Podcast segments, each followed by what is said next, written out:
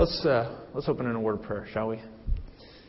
Heavenly Father, Lord, I thank you uh, for uh, your abundant care for all of us. Uh, Father, you've shown us your great care for us in Jesus Christ, our Savior. You've shown us your great care in giving us your Holy Spirit to lead and guide us.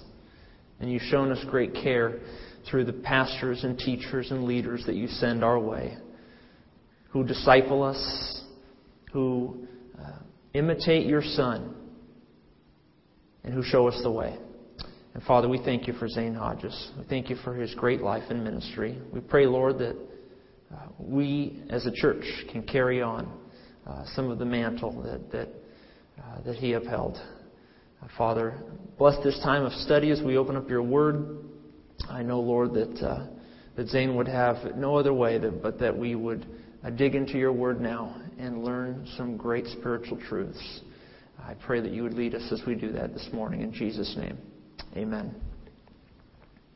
Turn your Bibles to Mark chapter 12. That's right, Mark chapter 12. We're back in the Gospel of Mark just for at least one Sunday.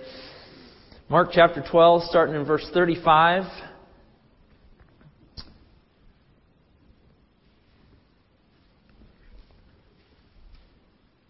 You know, when a uh,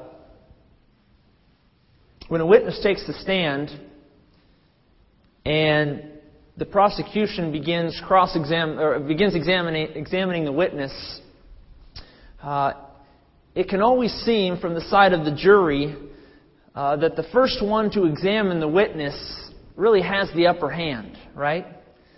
You know, when you're, when you're sitting in the jury and you're watching the lawyer and, and, the, and the witness and they're interacting with each other, that first interaction uh, usually demonstrates in the mind of the jury, wow, there's a, there's a powerful case being made here.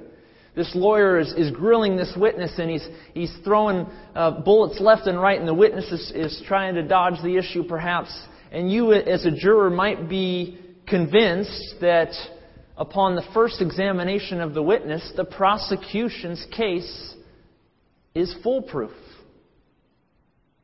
And then comes the cross examination. Then the defense attorney stands up and walks on over to the witness and begins to ask, ask new questions, begins to consider new information, new evidence that balances out what the prosecution had tried to do all along. And so, from the mind of a juror, the first one to examine the witness might seem right. But when the defense attorney comes along, and when that second person comes to cross examine the witness, things are brought back into balance. And we begin to see that there's, there's a little bit more balance to this case than what we had previously thought. In Mark chapter 12, and actually going back to Mark chapter 11, Jesus had been on trial. He hadn't been on trial in a courtroom, but he had been on trial in the temple precincts of Jerusalem. He had been on trial being examined by the Jewish religious leaders of his day. They were throwing question after question, dart after dart his way. And it could have seemed to the eyes of those watching that, man, Jesus was getting grilled out there. He was looking a little bit defenseless, a little bit helpless. But in the course of time, in our story today, Jesus is now going to turn the tables. And despite four very difficult questions that he had been asked in the previous two chapters, Jesus now is going to turn the tables and he is now going to be asking the question of the scribes, of the religious leaders, and putting them on notice, putting them on trial. This is the scene that we enter into as we consider Mark chapter 12, verse 35. And I want to recall some of the four uh, past questions that Jesus had been asked, just to bring our minds back into where we are in this gospel story. The religious leaders were questioning Jesus in four ways previously. First, they were asking, By what authority are you cleansing this temple, Jesus? Second, they were asking, Is it lawful to pay taxes to Caesar, Jesus? Third, they were asking, in the resurrection, whose wife will she be? The Sadducees were questioning the resurrection and marriage, and they had all of this conglomerate of questions for Jesus there. And fourth, which is the greatest commandment, Jesus? Which is the greatest commandment? In each of these incidents, Jesus was on the spot. He was on trial. He was being examined.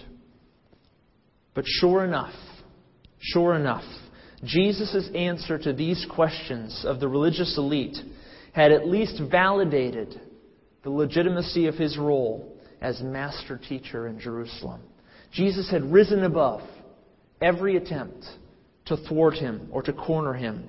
And in our text, Jesus turns the table. Now he begins to question the religious elite.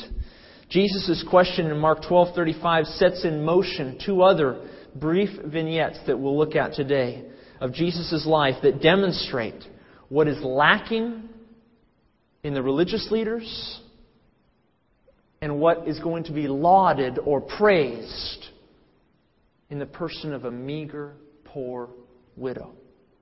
The title of my message today is The Lacking Scribes, the Lauded Widow. The Lacking Scribes and the Lauded Widow.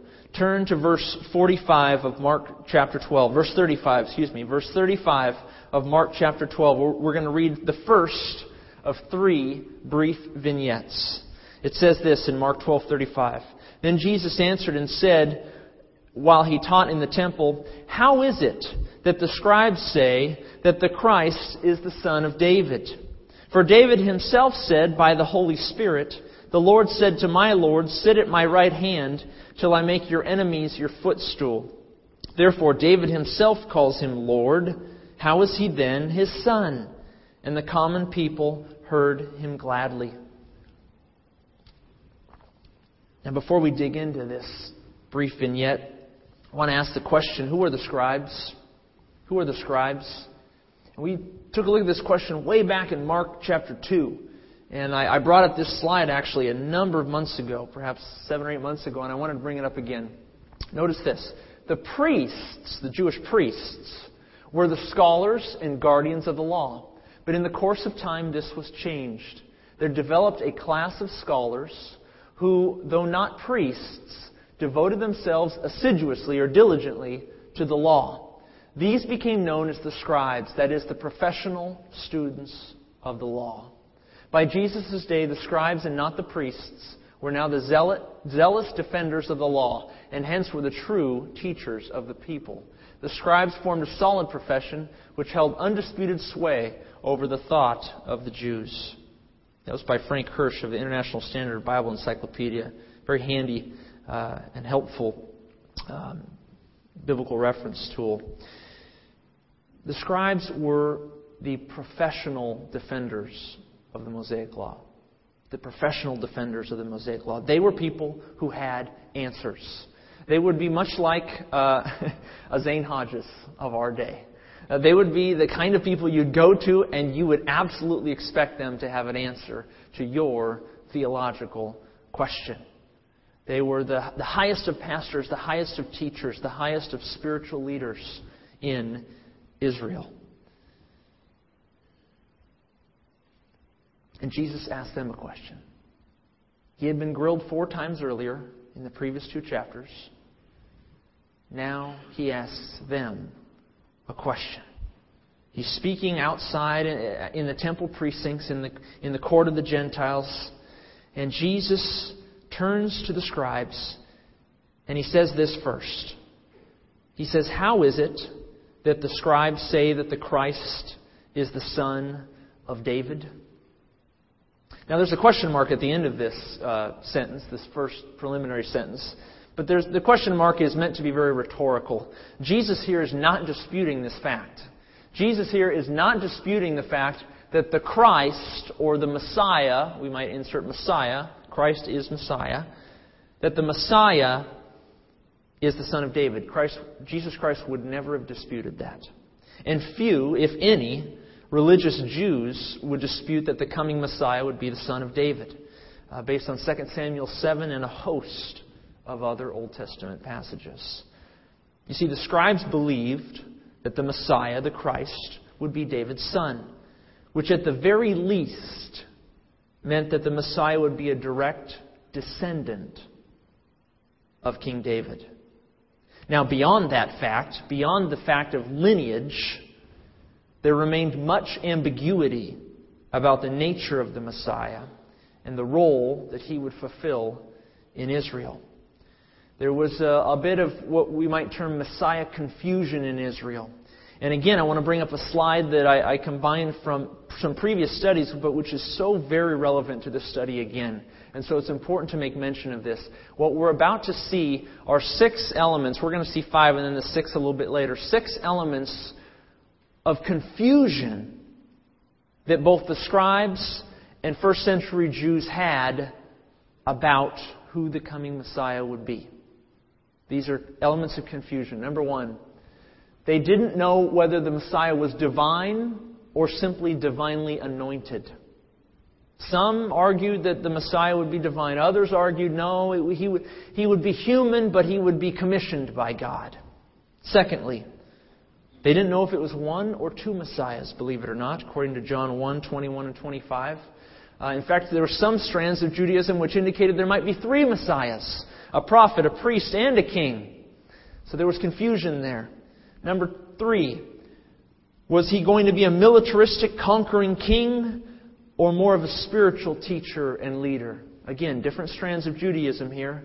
Some thought one, some thought the other, some thought both. Four, was the Messiah to be born in Bethlehem or of unknown origin? And five, what do we do with the, the suffering motif? How can the Messiah suffer according to Isaiah 53 and Daniel 9, 25 and 26? These were elements of confusion in Jesus' day uh, among the scribes and, of course, among the people, because if the teachers were disputing this, then, of course, the people were disputing this. So, Jesus' initial question, how is it that the scribes say that the Christ is the Son of David, is not up for dispute. But he goes on to say this. He goes on to say, For David himself said by the Holy Spirit, The Lord said to my Lord, Sit at my right hand till I make your enemies your footstool.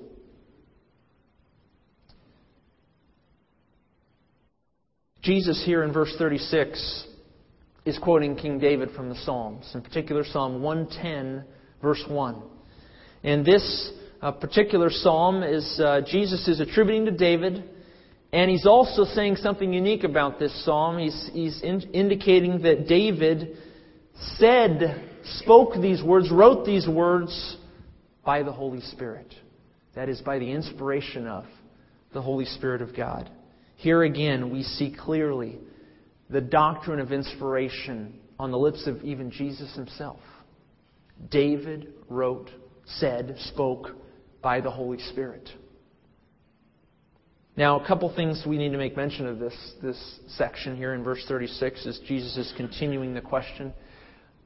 David said by the Holy Spirit, the Lord, capital L O R D, said to my Lord, lowercase, so capital L and then lowercase O R D, sit at my right hand till I make your enemies your footstool. Now, what's the significance of this uh, in, in the original languages? Well, in, in, uh, in the Old Testament, the, the, the text that Jesus is quoting from, the mention there of the capital L O R D is in reference to Yahweh, to God the Father, to the one true God. Anytime you see in your New Testament text or your Old Testament text capital L O R D, you can substitute the Father, God, Yahweh.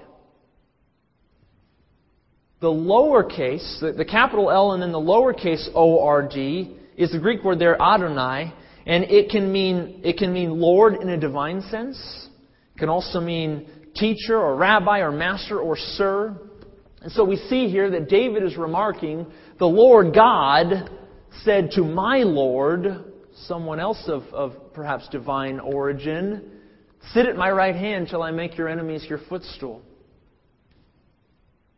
It's a peculiar statement by David. A very peculiar statement. One that uh, is a bit uh, enigmatic, a bit mysterious. You see this in Psalm 110, you think, what, what, what is David speaking of here?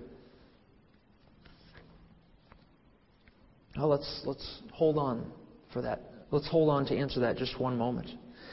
Third, and finally, Jesus comes to his final question. Third, Jesus highlights the apparent, apparent discrepancy between the scribe's view of Messiah as David's son versus David's view of Messiah as his Lord. And in the final phrase here in verse 37, therefore, Jesus says, David himself calls him Lord. How is he then his son?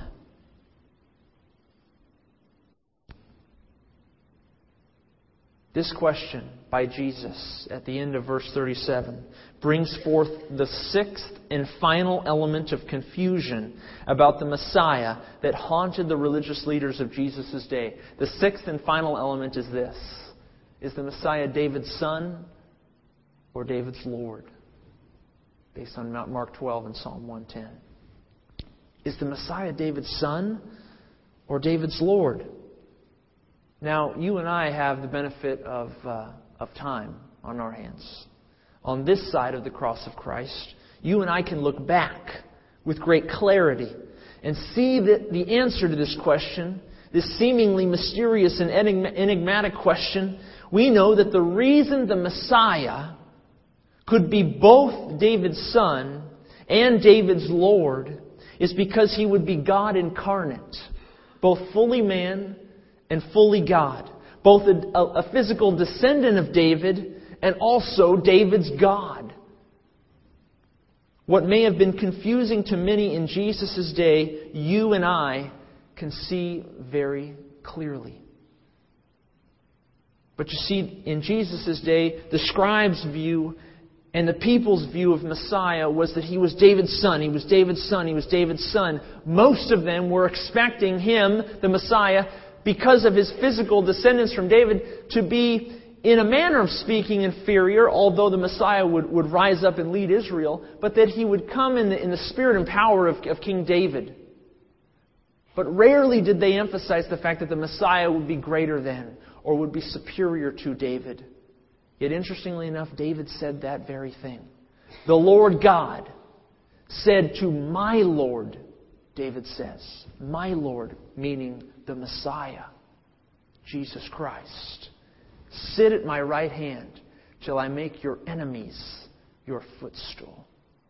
So, David here in this passage, friends, is, is witnessing the revelation, the direct communication of God the Father to God the Son, of God the Father to Jesus Christ the Messiah. David is witnessing this communication, this revelation, and God the Father is speaking to my Lord, David says, Jesus Christ the Messiah, and he's saying, Sit at my right hand, the place of greatest prominence, and sit there, be seated there with me until all of your enemies are made your footstool. Till all sin and death is put under your feet. King David is witnessing this glorious revelation. A glorious revelation that the scribes of Jesus' day could not or refused to understand. Ben Witherington writes this The scribe's notion of Messiah is far too mundane. He is a much greater figure than the original David, not merely a chip off the old block. Indeed, he is a transcendent figure, exercising lordship over even David. That's very well said.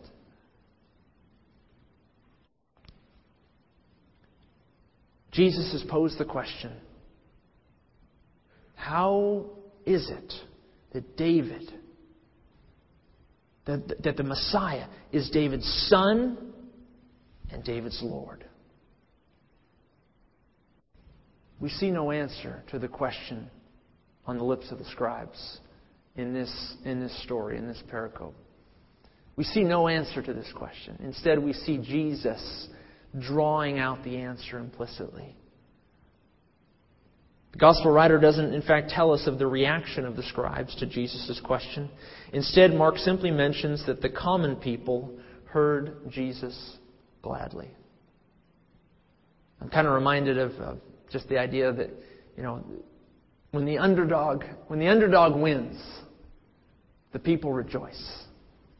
Anytime there's an upset, anytime the, the, the, the Cinderella story happens and, and, the, and the seemingly underdog team beats the favorite, the people rejoice. I think that's the scenario here. Jesus, one man, one simple man, is coming up against throngs of scribes, throngs of theological elites, throngs of, of scholarly professionals, men with great answers, men who always have the answers. And the crowd's watching, watching the dialogue, watching the interaction. They see one man against dozens. And they see that one man confound them with a few simple statements. They see that one man confound them with one reference to the Old Testament. The common people heard Jesus gladly.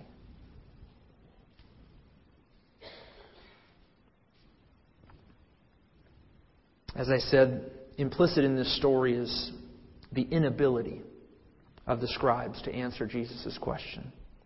As one theologian put it, their silence is ominous. Not only had the experts, expert scribes failed to answer Jesus' Jesus' question, but Jesus now goes on to point out other deficiencies in their spiritual leadership of Israel. Take a look at the next vignette, verse 38 to 40. Then Jesus said to them in his teaching, Beware of the scribes, the people I'm just speaking with, who desire to go around in long robes, love greetings in the marketplaces, the best seats in the synagogues, the best places at feasts, who devour widows' houses, and for a pretense make long prayers. These will receive greater condemnation. If you want to read a more extensive treatment of Jesus' words here to the scribes, you can actually read uh, Matthew 23, almost an entire chapter, which is along this same time frame with Jesus rebuking the Pharisees, the scribes, and the religious leaders of his day. It's a, it's a powerful chapter, Matthew 23. But Jesus, uh, but Mark here really, really uh, makes makes this uh, story brief. He makes it succinct. And he mentions that Jesus offers six rebukes of the scribes, in addition to their inability to give Israel clear teaching about the coming Messiah. First, he says they wear long robes. They walk around in long robes. What did that mean? It meant that they had decorative priestly garments that they liked to wear. According to Numbers 15, the, the teachers of Israel would, would have long tassels on the end of their robes, and the tassels, though in Numbers 15 were meant to signify their, their holiness among the nations. In Jesus' day, those tassels on the end of their robes represented their religious prominence, the aura of pride that exuded from them as they strolled the streets of Jerusalem. They loved the long robes. They loved greetings in the marketplaces. They enjoyed being called rabbi, teacher. They enjoyed the best seats in the synagogues. They enjoyed the best places at feasts. They loved the, the social prominence. Fifth, they devoured widows' houses. We'll get to that in a moment. And sixth, they made a pretense. Verse 40. And for a pretense, make long prayers. Five of these six criticisms, one through four, and number six, leveled by Jesus, concern how the scribes acted in uh, society with respect to social grandstanding. And Jesus derided their social grandstanding. But what about number five here? The devouring of widows' houses. What did that mean? It's difficult to know precisely what was meant by this comment, although, although scholars really are, are narrowing down pretty closely what I think was going on in that day and age. Widows, by their very nature, had, uh, of course, lost their spouse, lost their husband. Um, if they were relying on religious leaders for counsel, support, and help with their estate or their possessions, that pretty much that pretty much rules out the idea that their children were taking care of them. So the widows that Jesus is speaking of are widows who, who lost not, but not only their husband, but either had lost their children or had children who were not caring for them, which was contrary to the Old Testament law. So everybody, take care of your parents. Um, so these widows were on their own, most likely. Uh, and they would come to the professionals. They would come to the experts. They would come to the people they trusted most. Much like we might come to a pastor or church leader, uh, and they would ask them, What should I do? What should I do with my, with my possessions, with my home, with my belongings? How can I prepare for the future and, and perhaps you know, for retirement? Do I have enough to, to, to spread it out through the rest of my life? And these scribes would be in position to give counsel to these helpless and vulnerable widows. And Jesus said they devoured widows' houses.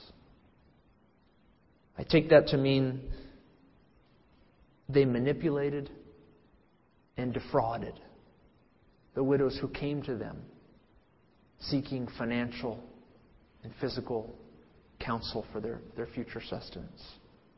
They, de- they devoured them. They took from them. They abused them. Jesus shows great disdain for their fraudulent dealings with widows, Israel's most helpless group. And Jesus says that the scribes who acted in the scribes who act in these manners, notice at the end of the passage here, will receive greater condemnation. That's a, that's a powerful statement there. I want to make mention of the fact that the Bible speaks of stricter judgment being rendered to those who either become teachers or who are entrusted with a greater measure of God's revelation. I, I encourage you to visit those passages to see for yourself the, the truth of that matter. Jesus' words here are in keeping with the rest of Scripture. Teachers, leaders, those who have been entrusted with a good measure of God's revelation, you are held to a higher standard. And Jesus says very clearly those who treat, those who act in these manners, these six manners he's mentioned, and particularly the fifth, the, the devouring of widows' houses, those kinds of people will receive strict judgment. Whether it be before Christ, uh, at the judgment seat of Christ, or whether it be uh, whether it be before Christ at the Bema Seat judgment for Christians, who perhaps acted uh, unwisely, or whether it be for unbelievers at the great white throne judgment. Greater, stricter judgment. Until now, Jesus has been largely criticizing what is lacking in the so called religious leaders of Israel. And now we turn to our final vignette, verse 41 to 44. Now Jesus will go on to tell us not who is lacking, but who is worthy of imitation. Notice verse 41 to 44. Now Jesus sat opposite the treasury and saw how the people put money into the treasury, and many who were rich put in much. Then one poor widow came, threw in two mites, which made a quadrans. So he called his disciples to himself and said to them, Assuredly, I say to you, that this poor widow has put in more than all those who have given to the treasury. For they all put in out of their abundance, but she, out of her poverty, put in all that she had, her whole livelihood. The dialogue with the scribes is over. Jesus has now re- recused himself to another section of the temple in the exterior temple precincts. He's recused himself with his disciples, and they're perhaps sitting. Uh, on some of the steps, some of the pillars that are near. And they're watching. They're just watching the scene. People watching. You ever people watch? It's pretty funny sometimes, isn't it? They're just people watching. They're, they're just surveying the scene. What's going on? And they're watching people. This is the time of the Passover. It's a, it's a religious holiday season, and people are coming with free will offerings to the temple. They're coming from near and far. And outside in the, in the exterior temple precincts, there were uh, 13 receptacles, trumpet shaped receptacles, uh, most likely made of bronze, that almost like a, a garbage bin of sorts, that people would come with their large sacks, their large donations of gold and silver coins, and they would lift them up and dump them into the receptacle, the treasury receptacle, and down it would go into a locked box that would be taken to the temple treasury. Perhaps it would go down a chute, actually, uh, into, the, into the depths of the temple where the treasury. And Jesus and his disciples are watching these, these donors, these charitable givers, come and dump their, their offerings into the receptacle. And he's taking note of the fact that some are entering the temple courts with very hefty sacks hefty sacks of gold and silver, coins which clank loudly when they're being poured into one of the many bronze receptacles. It's kind of like uh, these, these, people were uh, looking for a little bit of attention. Kind of like when you go to the gym and you, you see that one person who's, uh, you know, pumping that little extra bit of iron. You know, they're, they're picking up the weights. Oh, boy, it's heavy. You know, they're putting it on. They're picking up the other weight. Oh, man, this is good stuff pumping the iron. It's not like me. I'm trying to simulate it. And they're pushing it up, you know. Oh, look at me. I'm huge. You know those people at the gym? They want to, they want to be noticed for their strength. They want to be noticed for their, their muscular build, their ability to lift. I think of you know guys like James Reese and John Cole, these big guys here.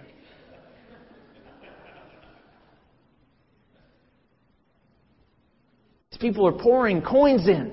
Jesus is surveying the scene with his disciples. Look at these donations. And then a widow comes. Don't know her age. Don't know her, particularly her life situation so much. She doesn't have a sack. She's got a hand. And in her hand is, is two mites. Two small mites. And the two mites are copper coins. They don't clank like the gold and silver coins. Together they make a quadrans, which was a Roman, another Roman coin. And a quadrans was less than one one hundredth of a day's wage. A quadrans is what you would get if you'd worked 10 minutes that day. 10 minutes. And she comes with her, her, her two mites, her quadrans. She drops it in the receptacle. Down it goes into the treasury. And Jesus looks at this act and he points from afar. And he points it out to his disciples. He says, See that widow over there? He says, That widow, she just put in all that she had her whole livelihood. Coming so closely off the story of the Messiah being David's Lord, the Messiah being divine, exercising lordship over King David, we shouldn't be surprised about Jesus' omniscience here. Jesus wasn't told that she had put in her whole livelihood, he knew it by looking at her. He had command of human events, command of, of knowledge that had not been given him. And he points, it, he points out the widow to his disciples and says, There is one, there is one who is worthy of great imitation. He says, This widow, verse 43, put in more than all those who have given today in the treasury. For they all put in out of their abundance, but she, out of her poverty, put in all that she had, her whole livelihood. Jesus refuses to admire the, the rich man, the lavish, charitable donor. Instead, he reserves praise for great yet quiet personal sacrifice to God. And this widow of tiny stature is, is a praiseworthy example in this story of Jesus. But she need not be the only prototype. She need not be the only example. The same praise would be offered by Jesus to a rich person or to someone of middle class status. But the criterion, note this well, the criterion for Jesus' praise is not the size of one's sacrifice, but the degree to which one is, in fact, sacrificing. Jesus wasn't chiding the riches, the, the, the, donation of the rich, but he wasn't praising it either. And it was because their donation was not, in fact, sacrificial. It was pennies to them. Their great donation meant nothing. Didn't hurt a bit. And the criterion for Jesus' praise is not the size of the sacrifice, but the degree to which the person is, in fact, sacrificing. Now, I want to ask an obvious question, and, and may seem very peculiar, but Jesus praises, okay, Jesus praises the widow's great sacrifice. Do we? You say, well, what do you mean? Of course we do. Of course we honor it. We think it's, we think it's great. It's a story in the Bible. It's worthy of imitation. Jesus commends her. Why shouldn't we? I must admit, and I think if you, upon closer inspection of this text, I think you would agree with me, that at, there, there is something in me that hesitates to celebrate her actions on some levels. There's something in me that hesitates to celebrate the widow's actions on some levels. I ask this question Is it really wise to give all one's livelihood? Is that wise? The text suggests the woman gave everything. We know she was exceedingly poor. It's likely her family was not taking care of her. Otherwise, if they were taking care of her, Jesus probably would not have labeled her donation as sacrificial. She was coming home to a warm meal, an abundant provision from her family. How would that have been a sacrificial gift? I ask the question aren't we supposed to exercise financial discretion by providing for our own needs and saving money for the future? I ask the question doesn't her decision greatly compromise her physical well being?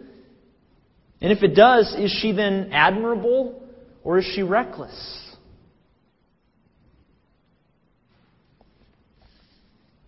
What would now become of this woman? What did she think would happen to her? I really, I really think this, this question, Jesus praises the widow's great sacrifice, do we? I really think this question, upon closer inspection, is something that we really uh, don't recognize the, the, vast ramifications of. Um, as we come to some conclusion here, I want to ask the question should we imitate the widow's action in Mark 12? Should we imitate the widow's action in Mark 12?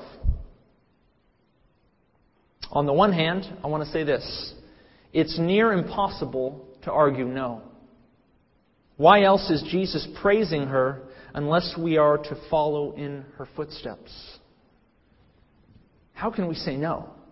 Don't follow the woman's example. Jesus is praising her. He's pointing her out to the disciples. He's saying, Look at that. Look at that great sacrifice. That is worthy of praise. It's near impossible to argue that we should not imitate her. But yet, on the other hand, it's complicated to argue yes. What implications would such a decision have on our life, on our family's life?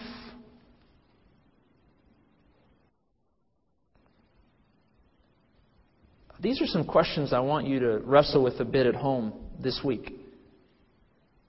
I'd like you to compare 1 Timothy 5, 3 through 10 with Luke 2, 36 and 37. I'd like you to wrestle with that at home a bit. Particularly paying attention to verses 5 and 37. Don't do that now. Don't, uh, hold the tendency. Go home, take a look at these two passages.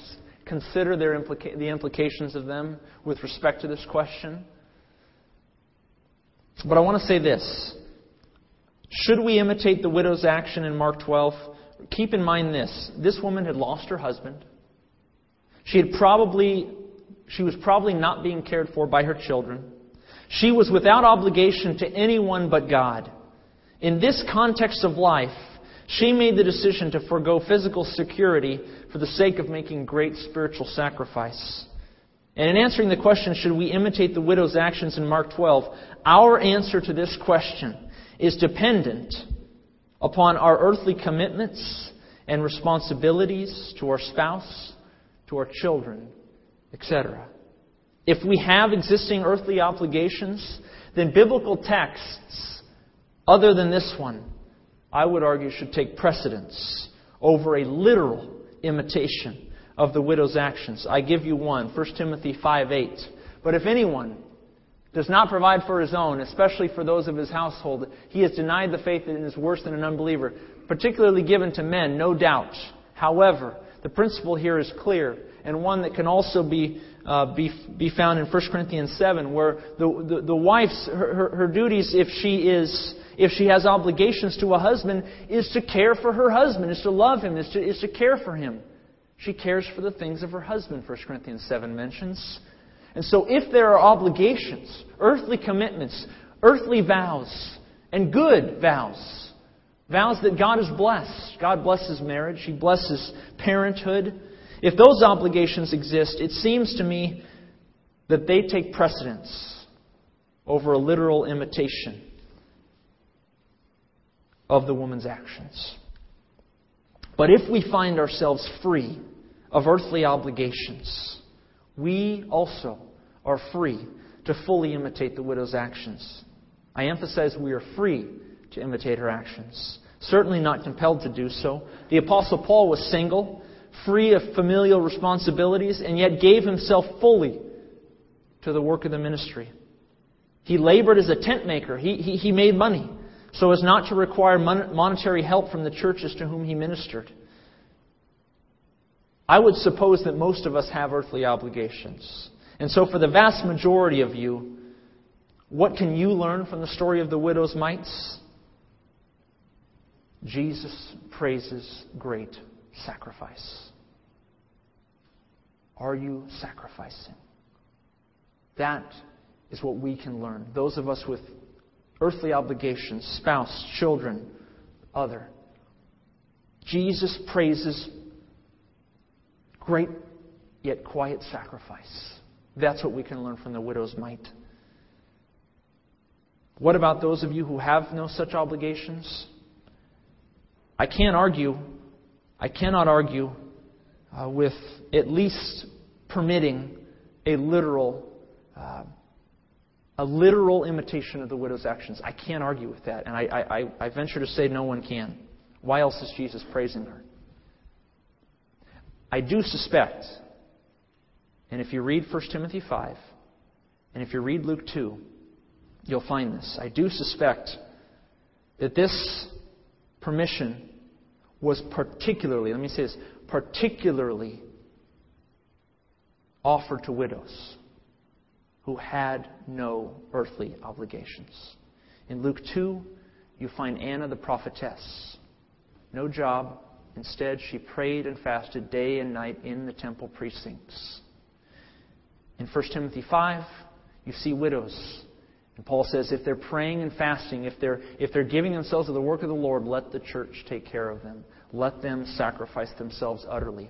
And so I have a suspicion that Jesus' commendation of this widow pertains particularly to widows who give of themselves completely to the work of the ministry.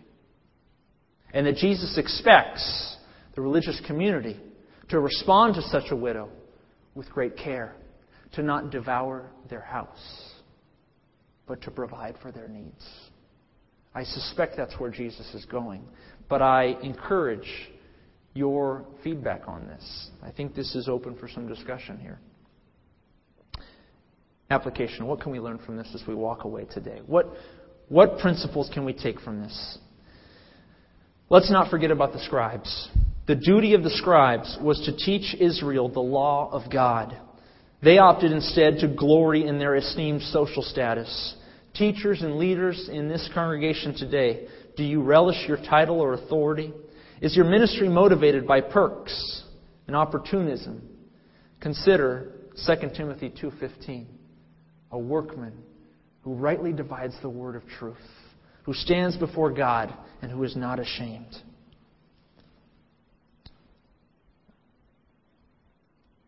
Don't let our ministry, don't let our efforts be motivated by perks and opportunism. Don't let us, don't, don't let your title or your authority or your degree or, or whatever, whatever you have behind or before your name, don't let that dictate who you are. Um, I mentioned in the tribute to Zane, Dr. Daniel Wallace said this of Zane Hodges. Dr. Daniel Wallace, commenting on Zane's life, Zane never earned a doctorate, and intentionally so. He thought that such a degree might make him proud. I, uh, I believe I believe that wholeheartedly. Uh, from what I know of Zane, that that fits him to a T.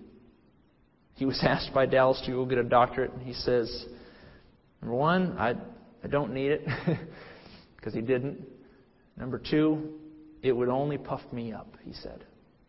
He knew his limitations. Not not at all to say people who get a doctorate are puffed up, but he knew his limitations. And he knew that if he sought that degree, that title, that, that, that prominence, that it would puff him up. Secondly, Jewish widows sought counsel for their estates, only to be defrauded by the religious leaders they trusted. Do we take advantage of or protect the vulnerable? Third, Jesus refuses to admire the theological elitist or the socially prominent person or the well networked individual, or the lavish charitable donor. Instead, he reserves praise for great, yet quiet, sacrifice to God. And that brings me to fourth and finally Am I, are we sacrificing for God's purposes? Where can I further use my time and resources for God's glory? Are you sacrificing? Are you sacrificing with your, with your finances? Maybe you are. Are you sacrificing with your time? Are you serving? Are you giving of yourself to the work of the Lord? I, I know of great opportunities for you. I encourage you. Follow the example of the widow. Offer great, yet quiet, personal sacrifice to God. That is what is worthy of praise. Let's close in prayer, shall we? Heavenly Father, Lord, we look at the we look at the scribes today and we see what is lacking in them. And we look at the widow and we see what is praiseworthy in her. Father, help us to imitate the widow's actions. Help us to show ourselves uh, worthy of great personal sacrifice. Father, may we, may we lay aside uh, the things of this world that matter little. And may we emphasize, may we focus on giving our time, our resources, our skills, our energy to the work of the ministry. For we know, Father, that that is praiseworthy in your sight. Father, um, once again, we, we thank you for your word. We thank you for its instruction to us. We pray that we can imitate the widow's actions. In Jesus' name we pray. Amen.